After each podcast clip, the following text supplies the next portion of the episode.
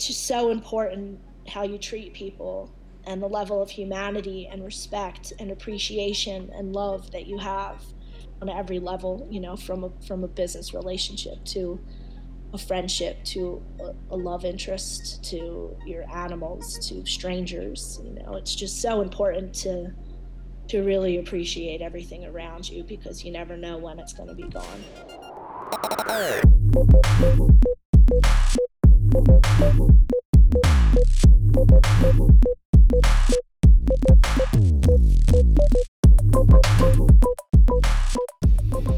Welcome here to another installment here at Wide Awake Radio. My name is Chris. I'll be your lovely host. And today I'm super excited as we're going to be talking about um, someone that actually has created ripples and waves specifically through the realms of culture. The potential for moving people through sound, not hype. This was the seed that planted and eventually led towards the growth and evolution of both submission and black box as we know them today. We're featuring Nicole Cacciavillano to learn how a 26 year old middle school teacher from Philadelphia rose to the ranks starting as a starting promoter and eventually became the bridge for dubstep and corporate giants like AEG and Live Nation. We're celebrating her 14th year as the owner of Submission and also her fifth year as the owner of Black Box, a place that many residents out in Denver know as a home for the underground. Thanks so much for having me today. So, look, before we, I, I guess, before we get into what we know and what we can expect from Black Box and Submission, there's a really interesting story that I kind of want to start off with, which is what the experience was like um, when you were, I guess, when you just first got into the industry. Um, you know, you were 26 at the time, and you were a teacher. You were you were teaching middle school out in Philly. Yep. How? I mean, how? Where's the transition? well, you know, I think just like most uh, human beings, we all are looking for connection. And uh, for me, music provided that opportunity. So I always kind of went to events or listened to my favorite CD or tape or record at the time, um, and still do. You know, it just is a way to escape from everyday life. Uh, when I was teaching in Philadelphia, it was extremely stressful. I was teaching in a really bad neighborhood, uh, kids who really needed help, you know, and, and they really needed assistance. And spending all of my days and time time there uh, just to make sure that they were protected and music really was an escape for me. So when I did end up moving to Colorado, um, there really was not a dubstep scene. You know, there was some drum and bass going on and some reggae, and they were the events that I was attending. In fact, my first visit to Colorado, I googled Colorado drum and bass, and basically went to the to the shows and uh, met my best friend. Uh, you know, fast forward 14 years, my best friend Maggie, and um, just kind of started logging in the dubstep, you know, to see if people liked it. And so that that was it. You know, I, I, had just found a genre that really resonated with me, and I wanted to share it with anyone who wanted to listen. With social media being what it is today, did you have to kind of keep it under wraps that you were working in the music industry, or? Yeah, you know, so it was interesting. It was an interesting transition to begin with because I was coming from Philadelphia, which, you know, we are very outspoken, blunt, and honest type of creature that comes from the East Coast. Moving to Colorado, I started teaching in Highlands Ranch, and uh, it was an extreme culture shock to begin with, you know. And I was this tattooed girl coming in to teach. So, yeah, you know, I definitely did not really celebrate the fact that I was throwing music events. Um, especially at that time in Colorado, all electronic music was basically considered rave and, and just had this negative stigma, you know? Mm-hmm. So I really did not want these teachers to be thinking I was like out doing drugs and partying on the weekends. Right. And then teaching their kids uh, during yeah, the weekdays. Coming in, you know, and, and doing, doing the work, you know? I guess walk me through the first initial steps. So in 2007, you, you founded Submission, um, oh. which is a dubstep crew in Denver was the original intention for it to be what it is today? How did it? What was the original idea that sparked it? And honestly, it was just a sound that I um, wanted to share with my friends. There was like a, a, a, group, a good little solid group of us that really got into the music. And at this time, you know, it was 2006. It wasn't really in America yet. Like uh, we were just kind of you know at the forefront forefront of it, and we just wanted to hang out and have fun. And and you know we had a radio show called dank deals and like just kind of use it as an excuse to just be together and and have this like common common bond right? And so um, started off first by myself and a guy named mike uh, mecca one. Um, and him and I and our significant others at the time just like met at Double Daughters because that was a really cool venue here that I really liked. It kind of had this underground feel. And we're like, what if we started throwing shows? Do we think anybody would come? And uh, lo and behold, from there, you know, we kind of like, well, let's just do it, you know, and and that's what we did. So we asked a friend of mine if we could kind of take over one of her pre-existing nights we brought out Nick Argon from San Francisco, and we threw the first submission party.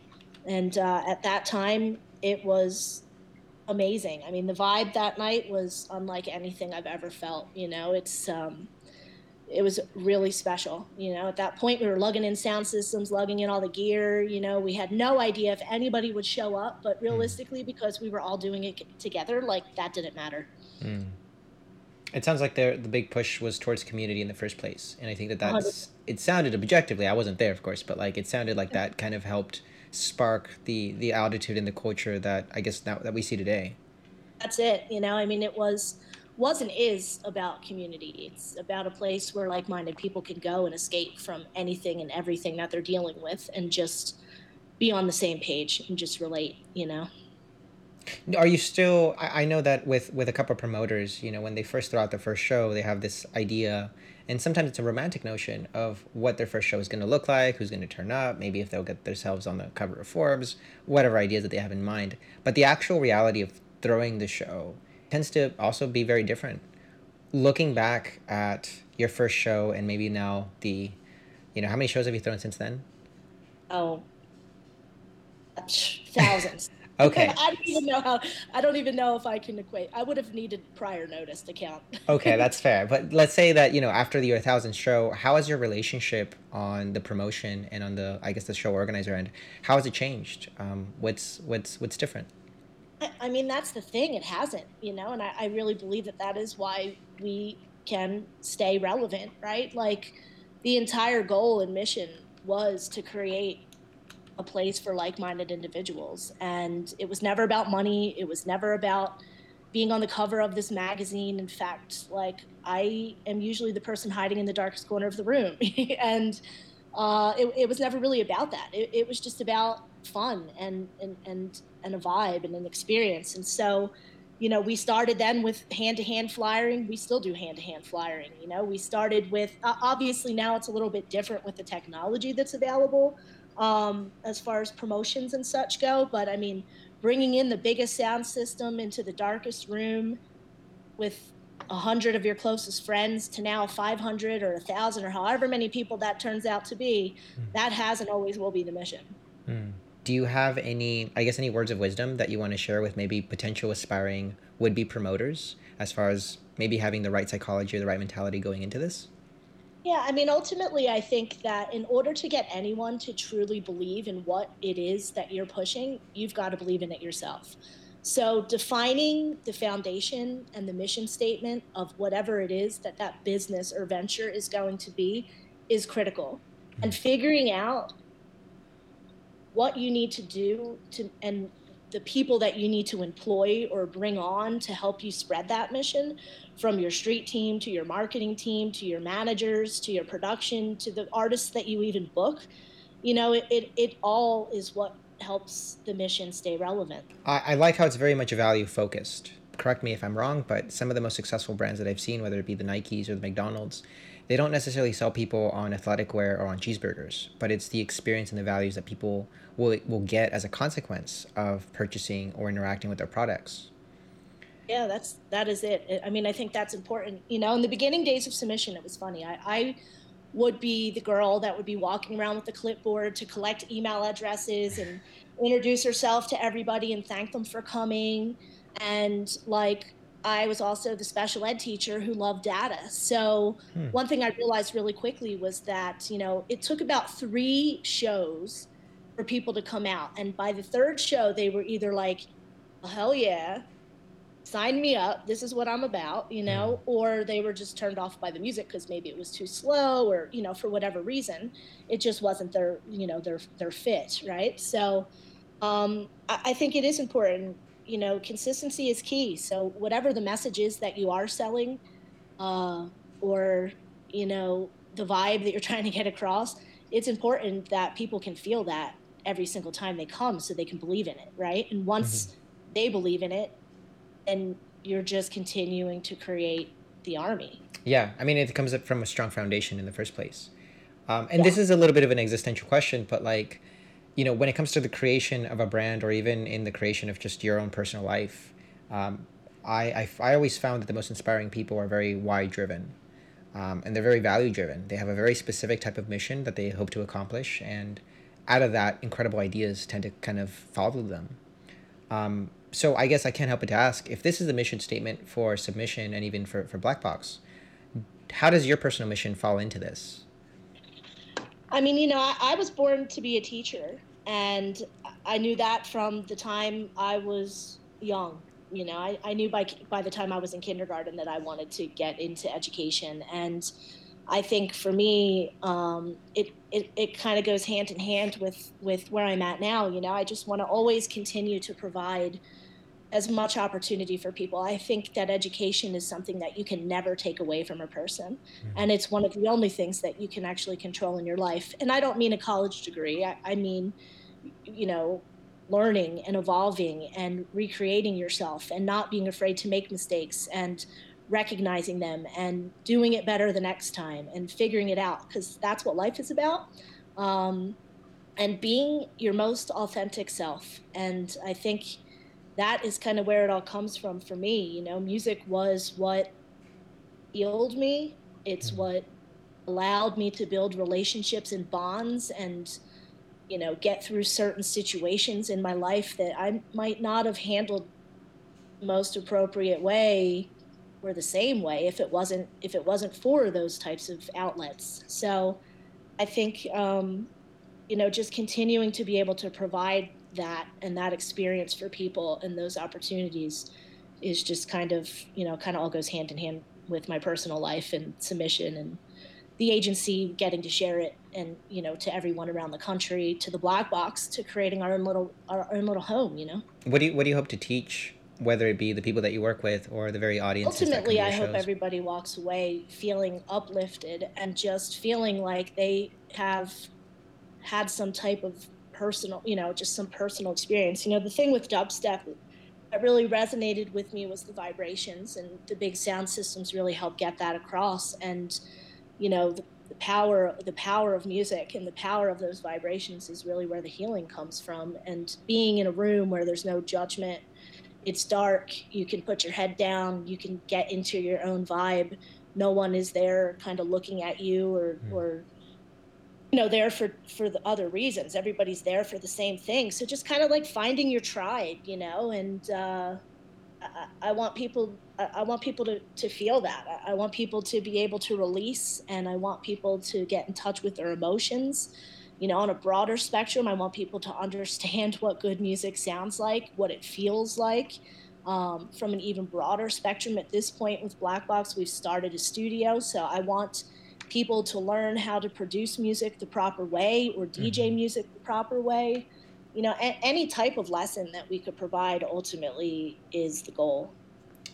I have an immense respect for anybody in the education realm. Um, I dabble in and work with several organizations that doing just that. And so, one of the biggest kind of common motifs that I followed along that would have been some learning lessons from maybe overall within the industry as a whole yeah, I mean, I, I, think the biggest lesson that I have ever learned that has helped me um, with all my businesses, realistically, is something I've learned when I was a teacher. Mm-hmm. Uh, and that was if, you know, as you're standing there, you know, delivering some type of information, if people are looking at you back and they're like, what in the hell is this girl talking about? You know, like ultimately it's because you have to figure out a different way to present the topic, right? So you mm-hmm. have to meet people on their level. Mm-hmm. And unless you're ready and willing to do that, there's going to be so much gray area. And so learning that as a teacher has really helped me, you know, in the business aspect of it because no one knew what dubstep was. So, it, from the simple terms, it's trying to sell venues onto why I sh- they should let me bring in sound systems and like throw this bass music when they think that their sound systems are already good enough, mm-hmm. or want to do this dubstep and they have no idea what dubstep even means. To you know, just you know, to just in general. I mean, I guess the bigger spectrum at this point in my life would be at the venue where you know we run into situations with people who are on drugs or alcohol or need help or something has happened or you know maybe they're just having this emotional response because they're dealing with something that they're going through you know learning how to react and meet them on their level and be there to provide support and also kind of help them understand you know what it is that happened um, and what can't happen again, you know, or mm-hmm. what we need to do to provide a better space or a better environment, or how do we become better leaders? You know, I think those are things, and those are the lessons that I'm always paying so much close attention to because, like I said, you know, I, I think that learning is a lifelong journey, and evolution is uh, is about other, you know, it's not just about yourself, but it's about other people and, and what you can learn from them. I find that the experience is always richer because of it. Give us an idea of what the experience was like going from a promoter to finding submission to then developing it into a uh, booking and management agency. Gotcha. Yeah. So I, you know, I guess the best way to explain it is I'm I'm here for the ride. I'm here for the journey. I have tons of ideas, but I I do not think that forcing anything is is the key. I think that letting things just kind of evolve naturally is um, just just the way, you know. And so with me, it was throwing events. And at first, it was like small events, you know. No one knew what dubstep was, so it was just kind of like building the scene.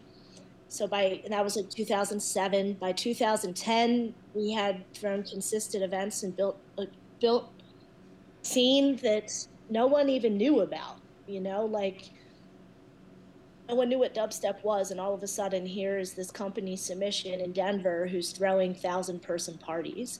Hmm. So we kind of just we just kind of evolved. I mean, we we our our event evolution was going to whatever venue would let us have, you know, have the have the dance floor and bring in a sound system to getting into some of the larger venues, um, like Beta Nightclub at the time, and then from beta evolving into events at Cervantes and then to selling out Cervantes and working with corporations like AEG and Live Nation and um, you know in about at, at, about 2012 a lot of the artists that's that we were booking um, were really looking for for an agent and so the agency was just kind of like the next step mm. and um, at that point, I just started working with the artists that we had been consistently bringing out to Denver and just kind of booking them around the country. And from there, the agency has grown and diversified, which I'm excited to see. Uh, and you know, I guess and from there, that was that was just like the natural next step. The, the venue was just something that I had, you know, when we were doing events and we got to like such a large scale, Red Rock shows and throwing decadence, 10,000 person parties in Denver, etc. It was just something that I realized, like when I would look up in the first Red Rock show we did, and I look up and there's all these kids in neon with glow sticks, and I was like, well, hell, man, this is not what I wanted my first Red Rock show to look like. you mm. know, like it was just a, such a completely different vibe, you know. And while I understood at the time that, you know, there was a period in my journey where I realized that I was the only dubstep in in Denver at the time, dubstep mm. promoter in Denver. Sorry, um, and there's so much more to the sound than what we were just booking because we concentrated a lot on the underground and the OG style that it was just the natural evolution that I realized it was a job for me now and I had to start booking different you know different styles of, of dubstep that were coming out in order to you know give it give the kids the experience and um, that kind of led to, to bigger shows and those bigger shows kind of made me realize that the vibe that i got into it for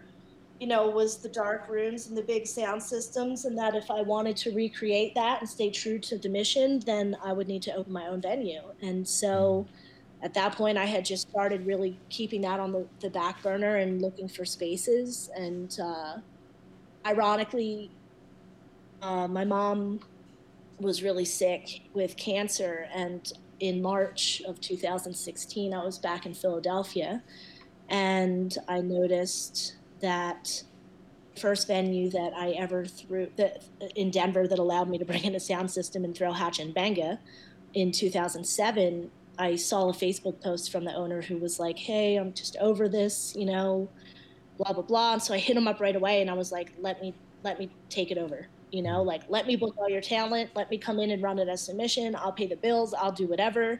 And you know, we went back and forth. And when I came back from De- to Denver from Philly that first trip, we met up, and the conversation just slowly led into him wanting to just sell, you know, sell sell it to us mm-hmm. completely, and allowing allowing me to just kind of open the black box and have my dream turn into a reality really, really quickly because that was in March and we opened in November. So everything happened really fast. It sounds like it. And and contextually, how long were you teaching? Like at what point did you say, "Okay, I should probably stop teaching just for the purpose of me being able to properly continue to throw these shows or to continue investing my energy?" Yeah. yeah. When did that uh, happen? So, I quit teaching in about 2011. Okay. And from then on I was just doing music music only.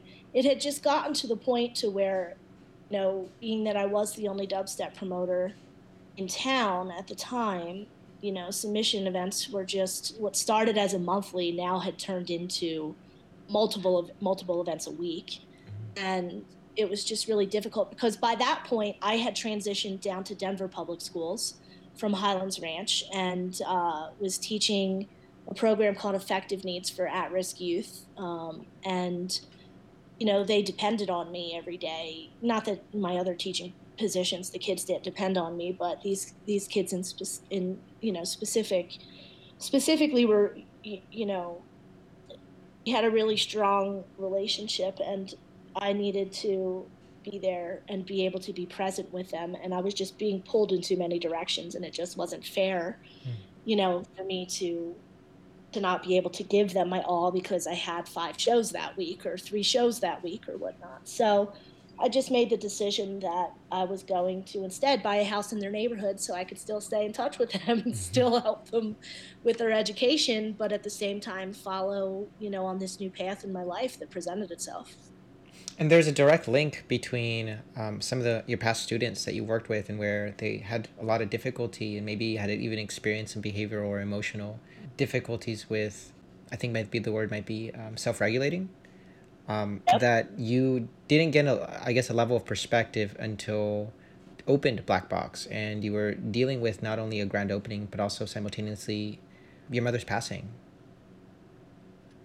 Yeah, it was uh, probably the most difficult time of my life, to be honest. I had been traveling back and forth every other week to Philly. Um, to help take care of her. And uh, at the same time, when I would fly back, try to figure out, okay, how, how are we going to do this? What are we going to do? Building my team, you know, and just kind of get everything and get everything in place, transferring liquor license, you know, owning a venue was something I had never done. So everything was new at this point. Um, not only that, but the venue itself was just in terrible conditions. So we had a bunch of renovations we had to do and it was just a lot of back and forth. And um, unfortunately, you know, we fortunately we we were able to open, and we were supposed to open in October, but uh, the guy pushed us back into November, which was just added stress to everything I was already dealing with in life. And um, at that point, I had already had three months of shows booked, and you know that I had to change everything.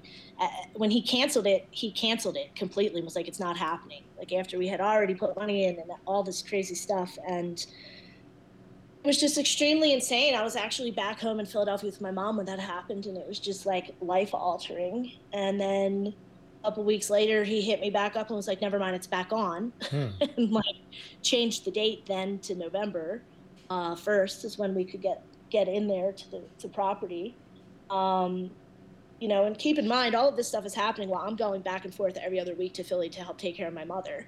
Right. And at that point, my mom, she had she had a really rare form of cancer called leiomyosarcoma, and um, for, for like it, it, was like the biggest pinnacles of my night, my life. Like finally got to book Caspa and Rusko at Cervantes and did that event in August, August 25th.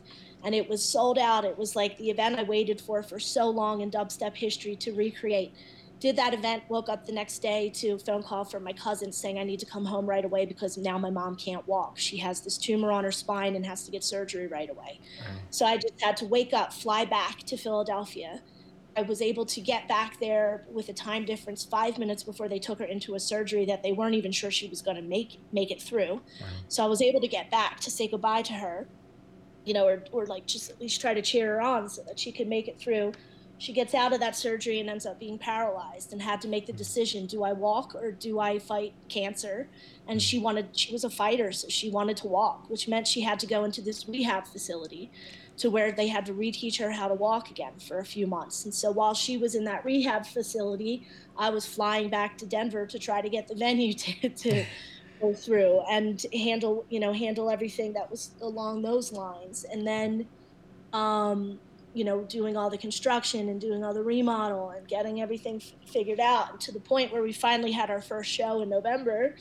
And then the next day after our first show, I got a call saying that my mom wasn't doing so well. So, like, trying to figure that out and flew back home and then flew back to Denver. And then on Thanksgiving, called my mom and she was just not making any sense. And I told my brother he had to take her to the hospital and that I was on the next plane home. Turned out at that point that she just had blood clots in her lungs and in her legs, and that um, ultimately, because she decided to f- figure out how to walk again, uh, the cancer had come back, and it was so intrusive in her body at that point that there was just no hope. There was nothing else that we could do. And she got put in hospice and so she wanted to do hospice at home and so the day you know i had to spend the whole time in the hospital calling the family and figuring out what, who's going to help her. So you know i had a limited time on when my liquor license would run out so i had to like get her situated. The last day i saw her was moving her from the ho- she was moving from the hospital back to home while i was on a plane flying back to denver they told us she had three months. So I was flying back there trying to figure out how in the hell I was going to move back to Philadelphia and open a venue at the same time for the next few months and like get my team ready, which were amazing at the time and still are. Um, they they helped me through, and you know, long story short, I end up flying back uh, to Denver, and um, you know, this was a little bit after that. This was in the beginning of December couple weeks in, and liquor license had to transfer on December 14th, or and uh, 15th. I'm sorry, my birthday was December 16th, and I woke up from my birthday to a message saying that from my mom saying that she was going to die, and she ended up dying that day, and I didn't get to be there. I got to watch her die on FaceTime. so ultimately, had to fly back to Philadelphia at that point and leave the venue again and just get everything situated with my mom as I was uh, the person who had to handle all of her affairs and uh, got back to Denver by New Year's Eve and I just buried myself in work, you know, and kind of the full circle of the teaching is I started having these crazy anxiety attacks and uh, to the point where I don't think I could even leave my house because it was like I was supposed. I was just so afraid. Of These anxiety attacks. I thought I was dying. Like I couldn't breathe.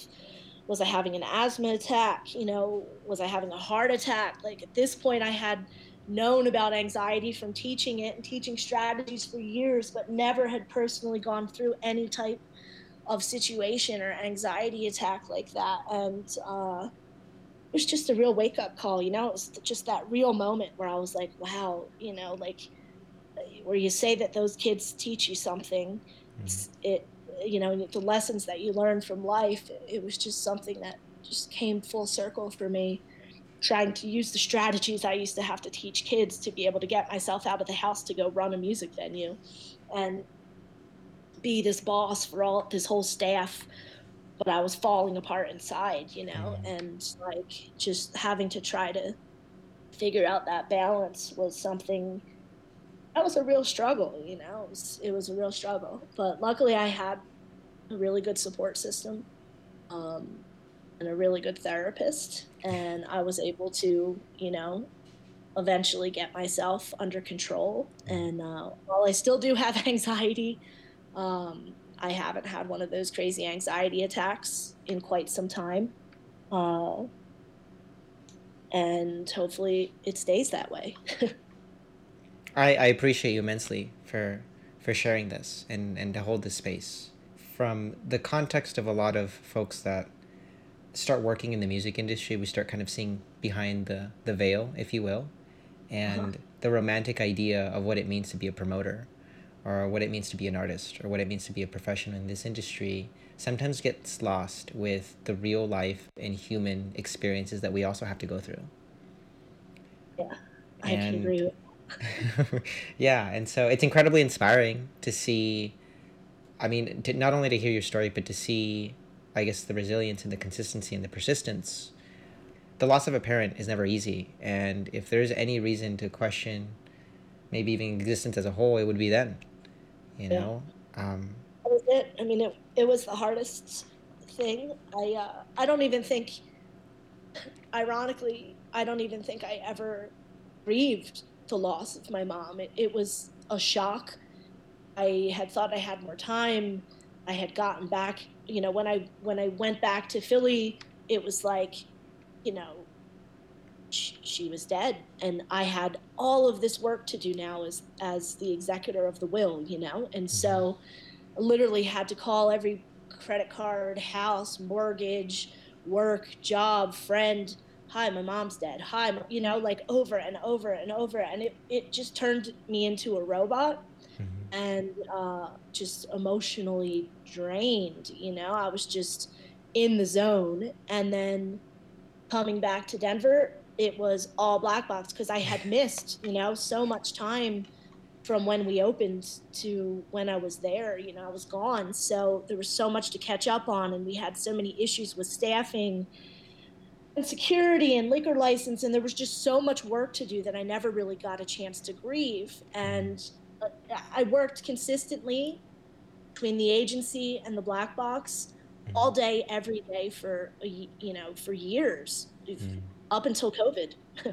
and uh, a year after my mom died, I had to go back to Philly and get her two cats and bring them out here to Denver so I could take they could live with me. Mm-hmm. And uh, the one cat, Loki, was my very first cat actually. And when I moved to Colorado, I had left him with my mom, mm-hmm. and uh, bringing him back here and, and her other cat was just kind of an amazing thing for me. I, I got to make sure that they were okay. And unfortunately, during COVID, you know, it was the first time in my professional career that everything stopped. And I had no excuse. I, I've used work as an excuse to not deal with trauma for a mm-hmm. very long time. And when COVID hit, it was the first time I had nothing. I didn't wake up to 900 emails. I didn't have five meetings a day or other phone calls. You know, I had nothing. And okay. I legitimately did not grieve my mother's death. And I just worked consistently until COVID hit and Loki passed away. And when Loki passed away, I feel like I grieved my mom. Right. You know, it, it, was, it brought up all of this past trauma and emotion that I had just pushed down and decided I'm just going to work, mm-hmm. you know? And I think that's why the anxiety started happening. It was because it was literally my body telling me, like, Nicole, you need to slow down. You mm-hmm. need to take care of yourself.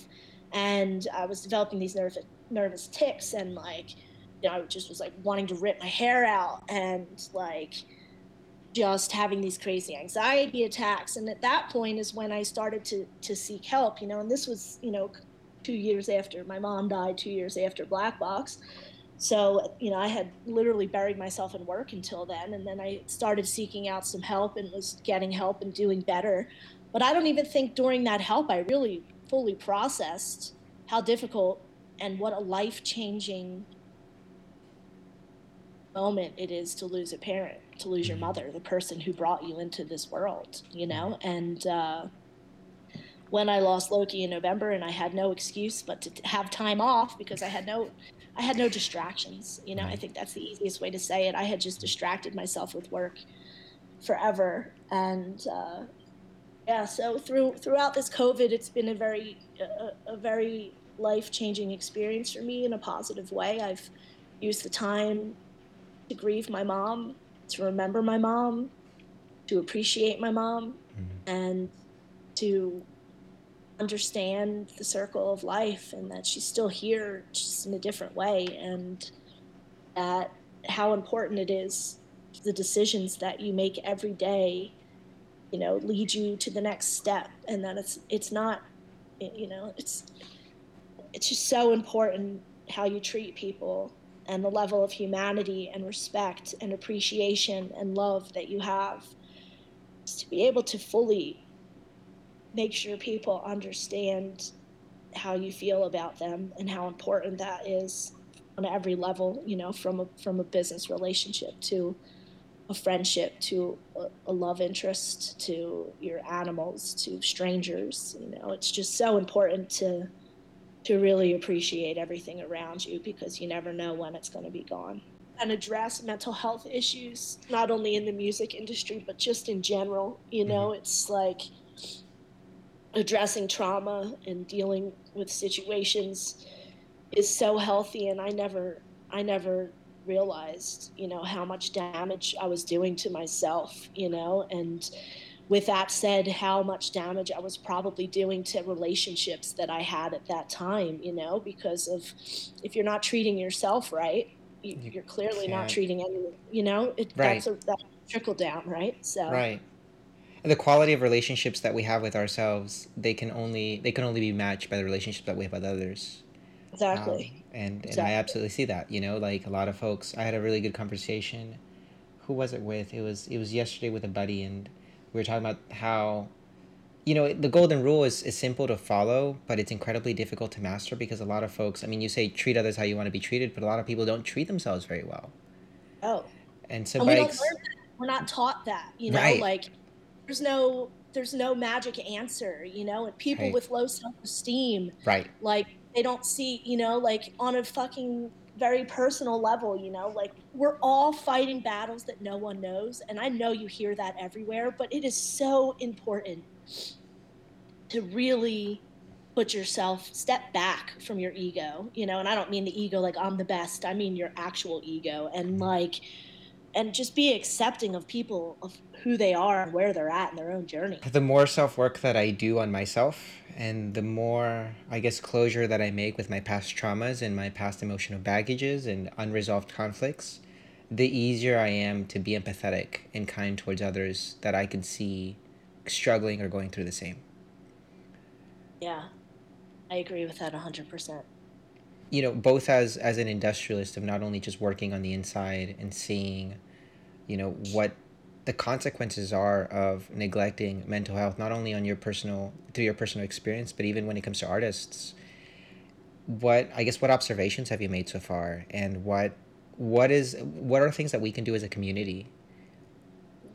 Yeah i think one of the biggest things for me was that i had this perception in my head that if I failed or if I slowed down or if I wasn't at the top of my game, then somebody was going to come in and they would book that artist at a different venue mm. or they would get that artist, you know, there would just be missed opportunity. And that missed opportunity would, would affect me, you know, and my businesses and my clients. And, and, you know, what I realized is that while that might happen, that's not the end of the world and that it is important to take care of yourself because you can only you can only be as good as you are and mm-hmm. and the people that you're working with if they if they can't meet you at the human level then maybe you're not meant to be working with them in the first place and maybe that missed opportunity you know might lead to you know for an example there was one specific artist on our roster when i was going through the loss of my mom who i wasn't able to provide the same level of care that he needed. Mm-hmm. And that was ongoing conversations because he had his own mental health issues. And because of my experience and my friendship with him, I was there for him. Mm-hmm. But because for that moment in my life, I needed to step back, I, I had nothing else to give to anyone else. Right. I could give to myself. I was trying to figure out what I needed to give to myself in order to be able to walk out my front door and walk into a venue and be an agent and be a venue owner and be a talent buyer, you know? And like, that was the biggest thing for me was that I realized then if I don't give to myself and I don't take care of myself, I cannot do anything for anyone else. I'm worthless. I'm useless. Hmm. And so starting to figure out what that looks like. For some people, it's a better diet. For some people, it's therapy. For some people, it's going for a run. For some people, it's laying in your hammock. For some people, it's smoking weed. Who knows?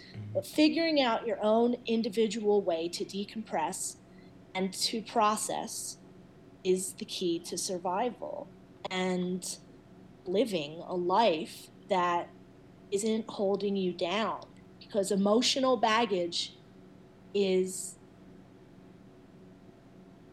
is is the struggle, you mm-hmm. know, and it's why I think we see so much mental health issues in the music industry. I mean, in every industry, but in the music industry, people are doing the same thing I did. We're distracting ourselves by touring, by making music, by doing this.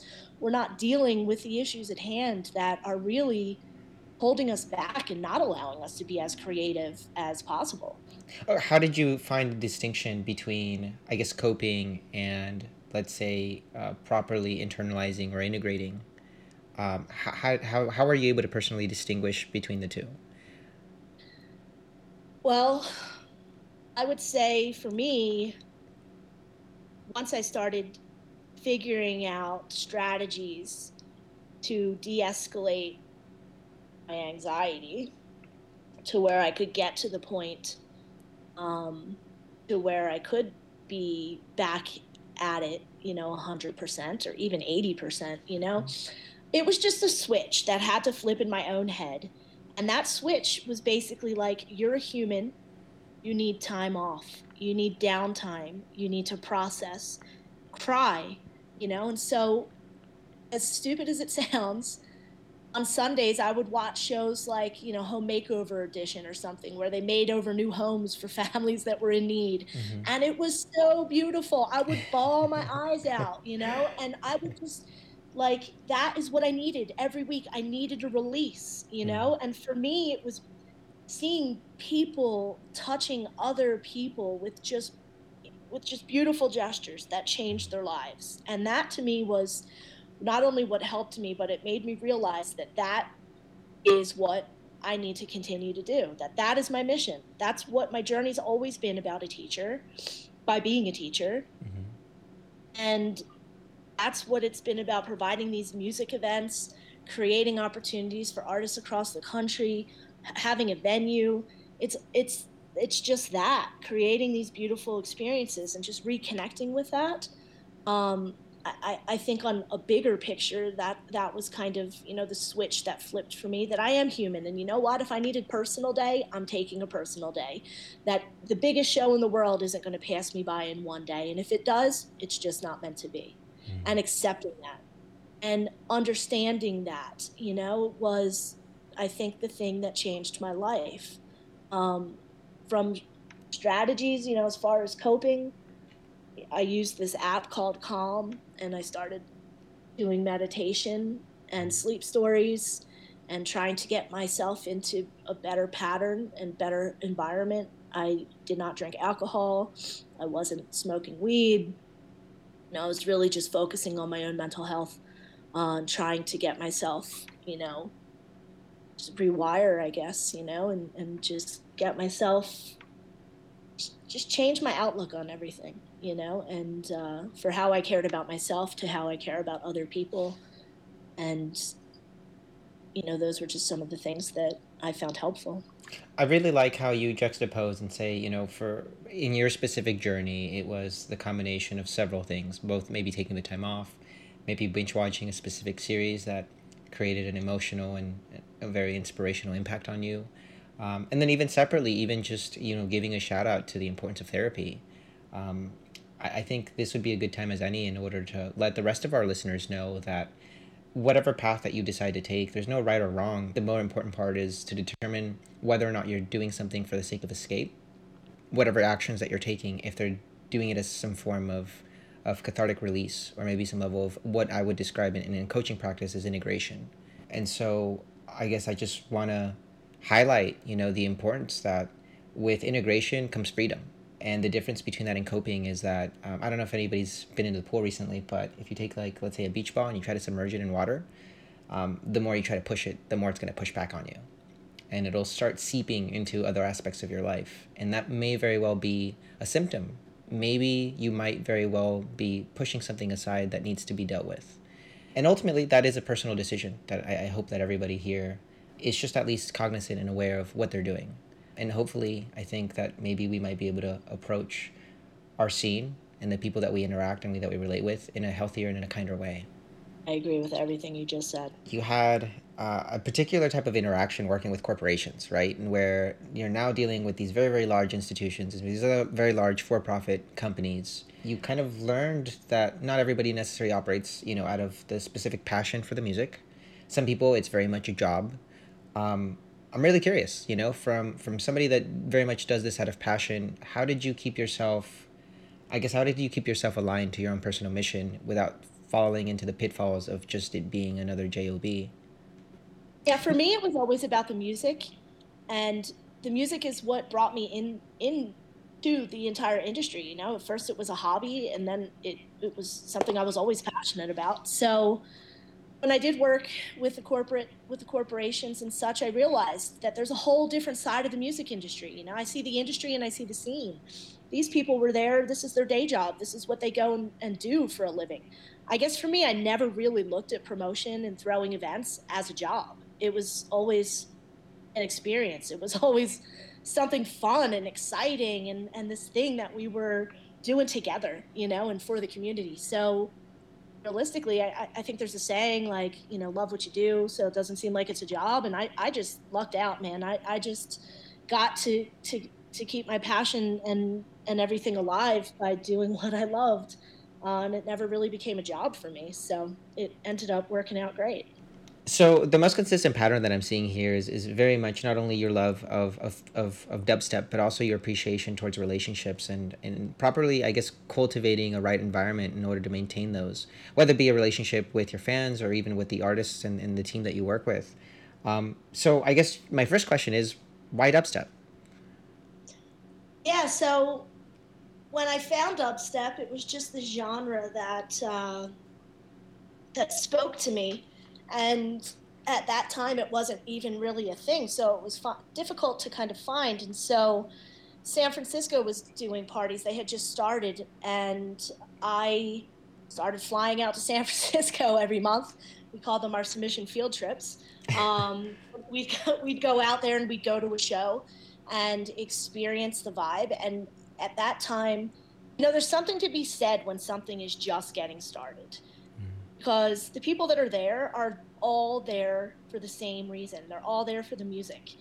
They're all, and, and just that, bringing a gathering like that together creates a vibe that is just unspeakable. You know, it, it, it is just, you cannot replicate or create that if you tried. Mm. And when I would go, I, I built these relationships and like with Mikey Schumer, Antiserum, and Roommate, and Tom No Thing, you know, these guys that you know, became my best friends. And I would go and stay at their house and we'd go to these parties and we just had the best time. And it was, we all had our own individual times because it was such an individual journey, but we were all doing it together.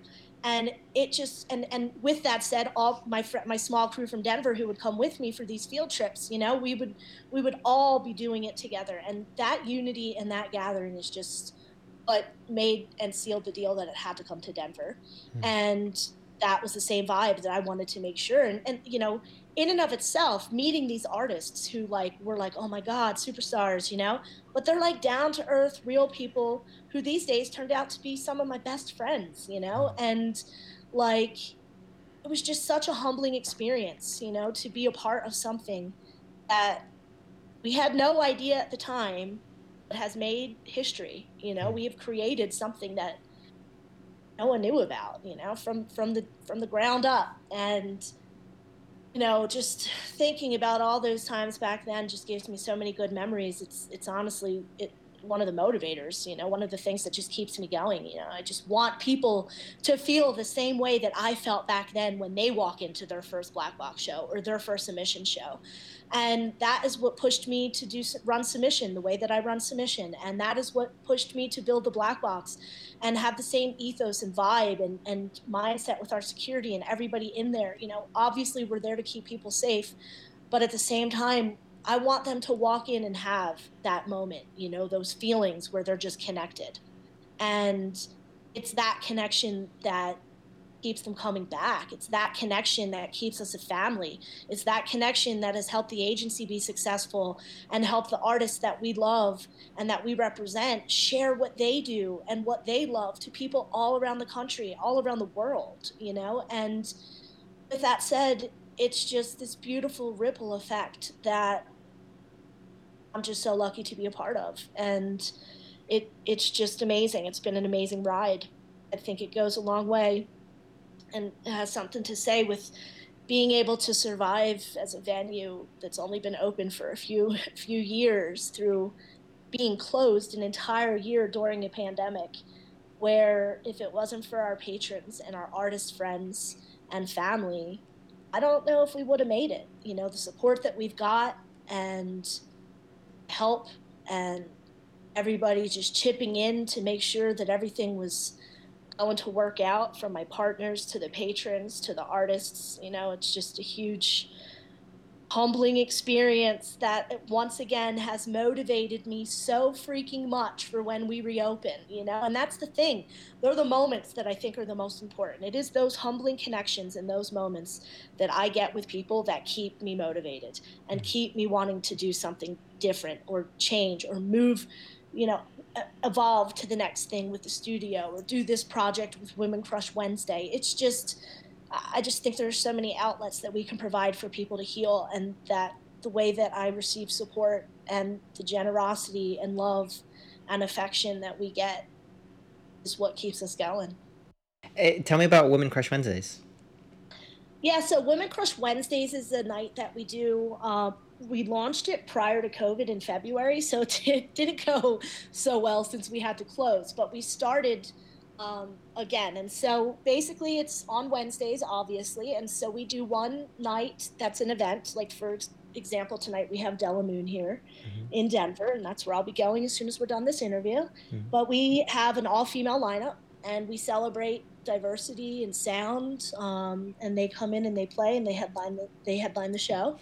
Uh, on another Wednesday, we have um, a ladies only open decks. But prior to that, we have a female owned business owner come in and kind of just do a little presentation about their business and share what they do and what they love and what they're passionate about with people who want to come. And it's open to everybody.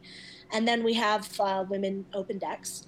It sounds like you have a very strong push towards women getting showcased and getting seen, um, specifically within the, the environment and the dubstep community. What's what's the thinking behind this? Well, you know, I happen to be a woman myself, and I know that there have been some, you know, I, I've been fortunate and haven't had to deal with too many gender based issues. But I do know that out there that there has been ton, a ton. And I just want to make sure that, you know, we're able to really provide a platform for females to get out there and do their thing and show the world that gender has no matter in how good you are at a task. what can we do as men that both are either fans, supporters, or even industrialists that work in the industry? What can we do to create a better environment for women? Um, from a personal level, I I don't like to be treated like I'm a woman. Mm-hmm. I'm either doing the job right or wrong. You know, I'm either respected by my work ethic or I'm not. I really don't want there to be a separation because of sex. Mm-hmm.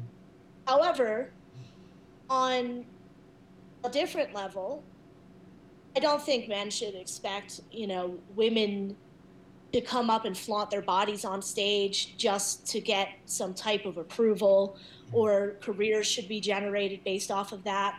But on a wholesome level, as a venue owner, it's just about creating a safe space. And that space is not just for women, it's for everyone, no matter what you identify as.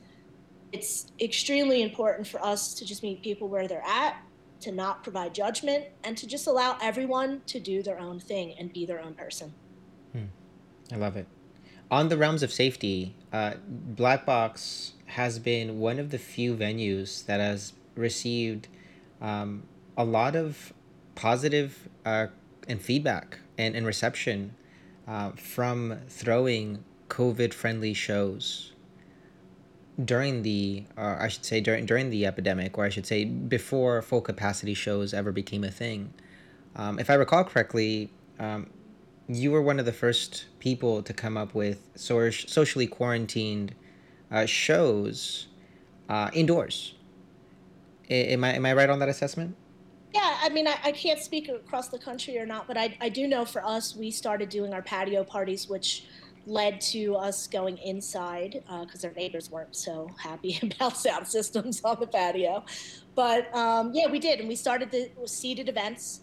Uh, obviously, it's six foot rules, so social distancing, wearing the masks. I wrote a pretty pretty pretty intensive uh, safety plan, um, and luckily I have amazing staff and patrons who follow follow the rules for the most part. You know, mm. it's funny now because ironically we own a dance club and we're having to tell people they can't dance, dance. or they have to sit down. you right. know, so we are definitely, especially Corey, the venue manager, is definitely looking forward to the day where he can tell people to dance their asses off again, you know, mm. because right now that's been, you know, that's been the biggest problem, right? Is that we have to keep everybody in seats while still providing the best sound system in the in the state and some of the best artists who can come through. so that sounds really exciting, and I I can't wait until the moment that things open up again. I I'm personally I've seen all my friends go to black box events. I've yet to see one or to physically see one myself. Everything's been 100% digital. Um, what can we expect? What what what's there to look forward to uh, on the horizon with both black box and submission? Yeah, so as far as the black box goes, we are currently still doing our seated events and anxiously awaiting those moments when we can open our doors to full capacity and getting to check out all those epic dancers again that people have been practicing for the past year, I'm sure. Um, but yeah, we have a bunch of events planned. Obviously, we're open uh, Tuesday, Thursday, Friday, Saturday right now. Hmm. We do one Wednesday a month with Woman Crush Wednesday. We will be starting our brunch box series, which will be on the patio this year, starting in June, every Sunday. So taking from COVID. It's going to be seated, you know, seated brunch events with your ticket.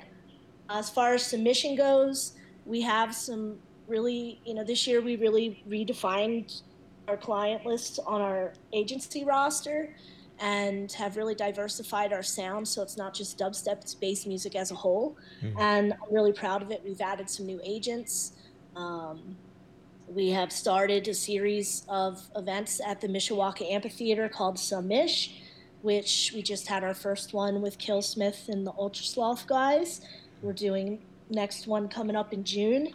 Uh, we are also bringing back Bass Invasion this year in September for a two-night dual room uh, party at Cervantes, which we're really excited about. And realistically, with the agency, things are just really starting to pop up. So uh, people around the country are, are, are really um, opening, you know, getting ready to open the doors back, you know.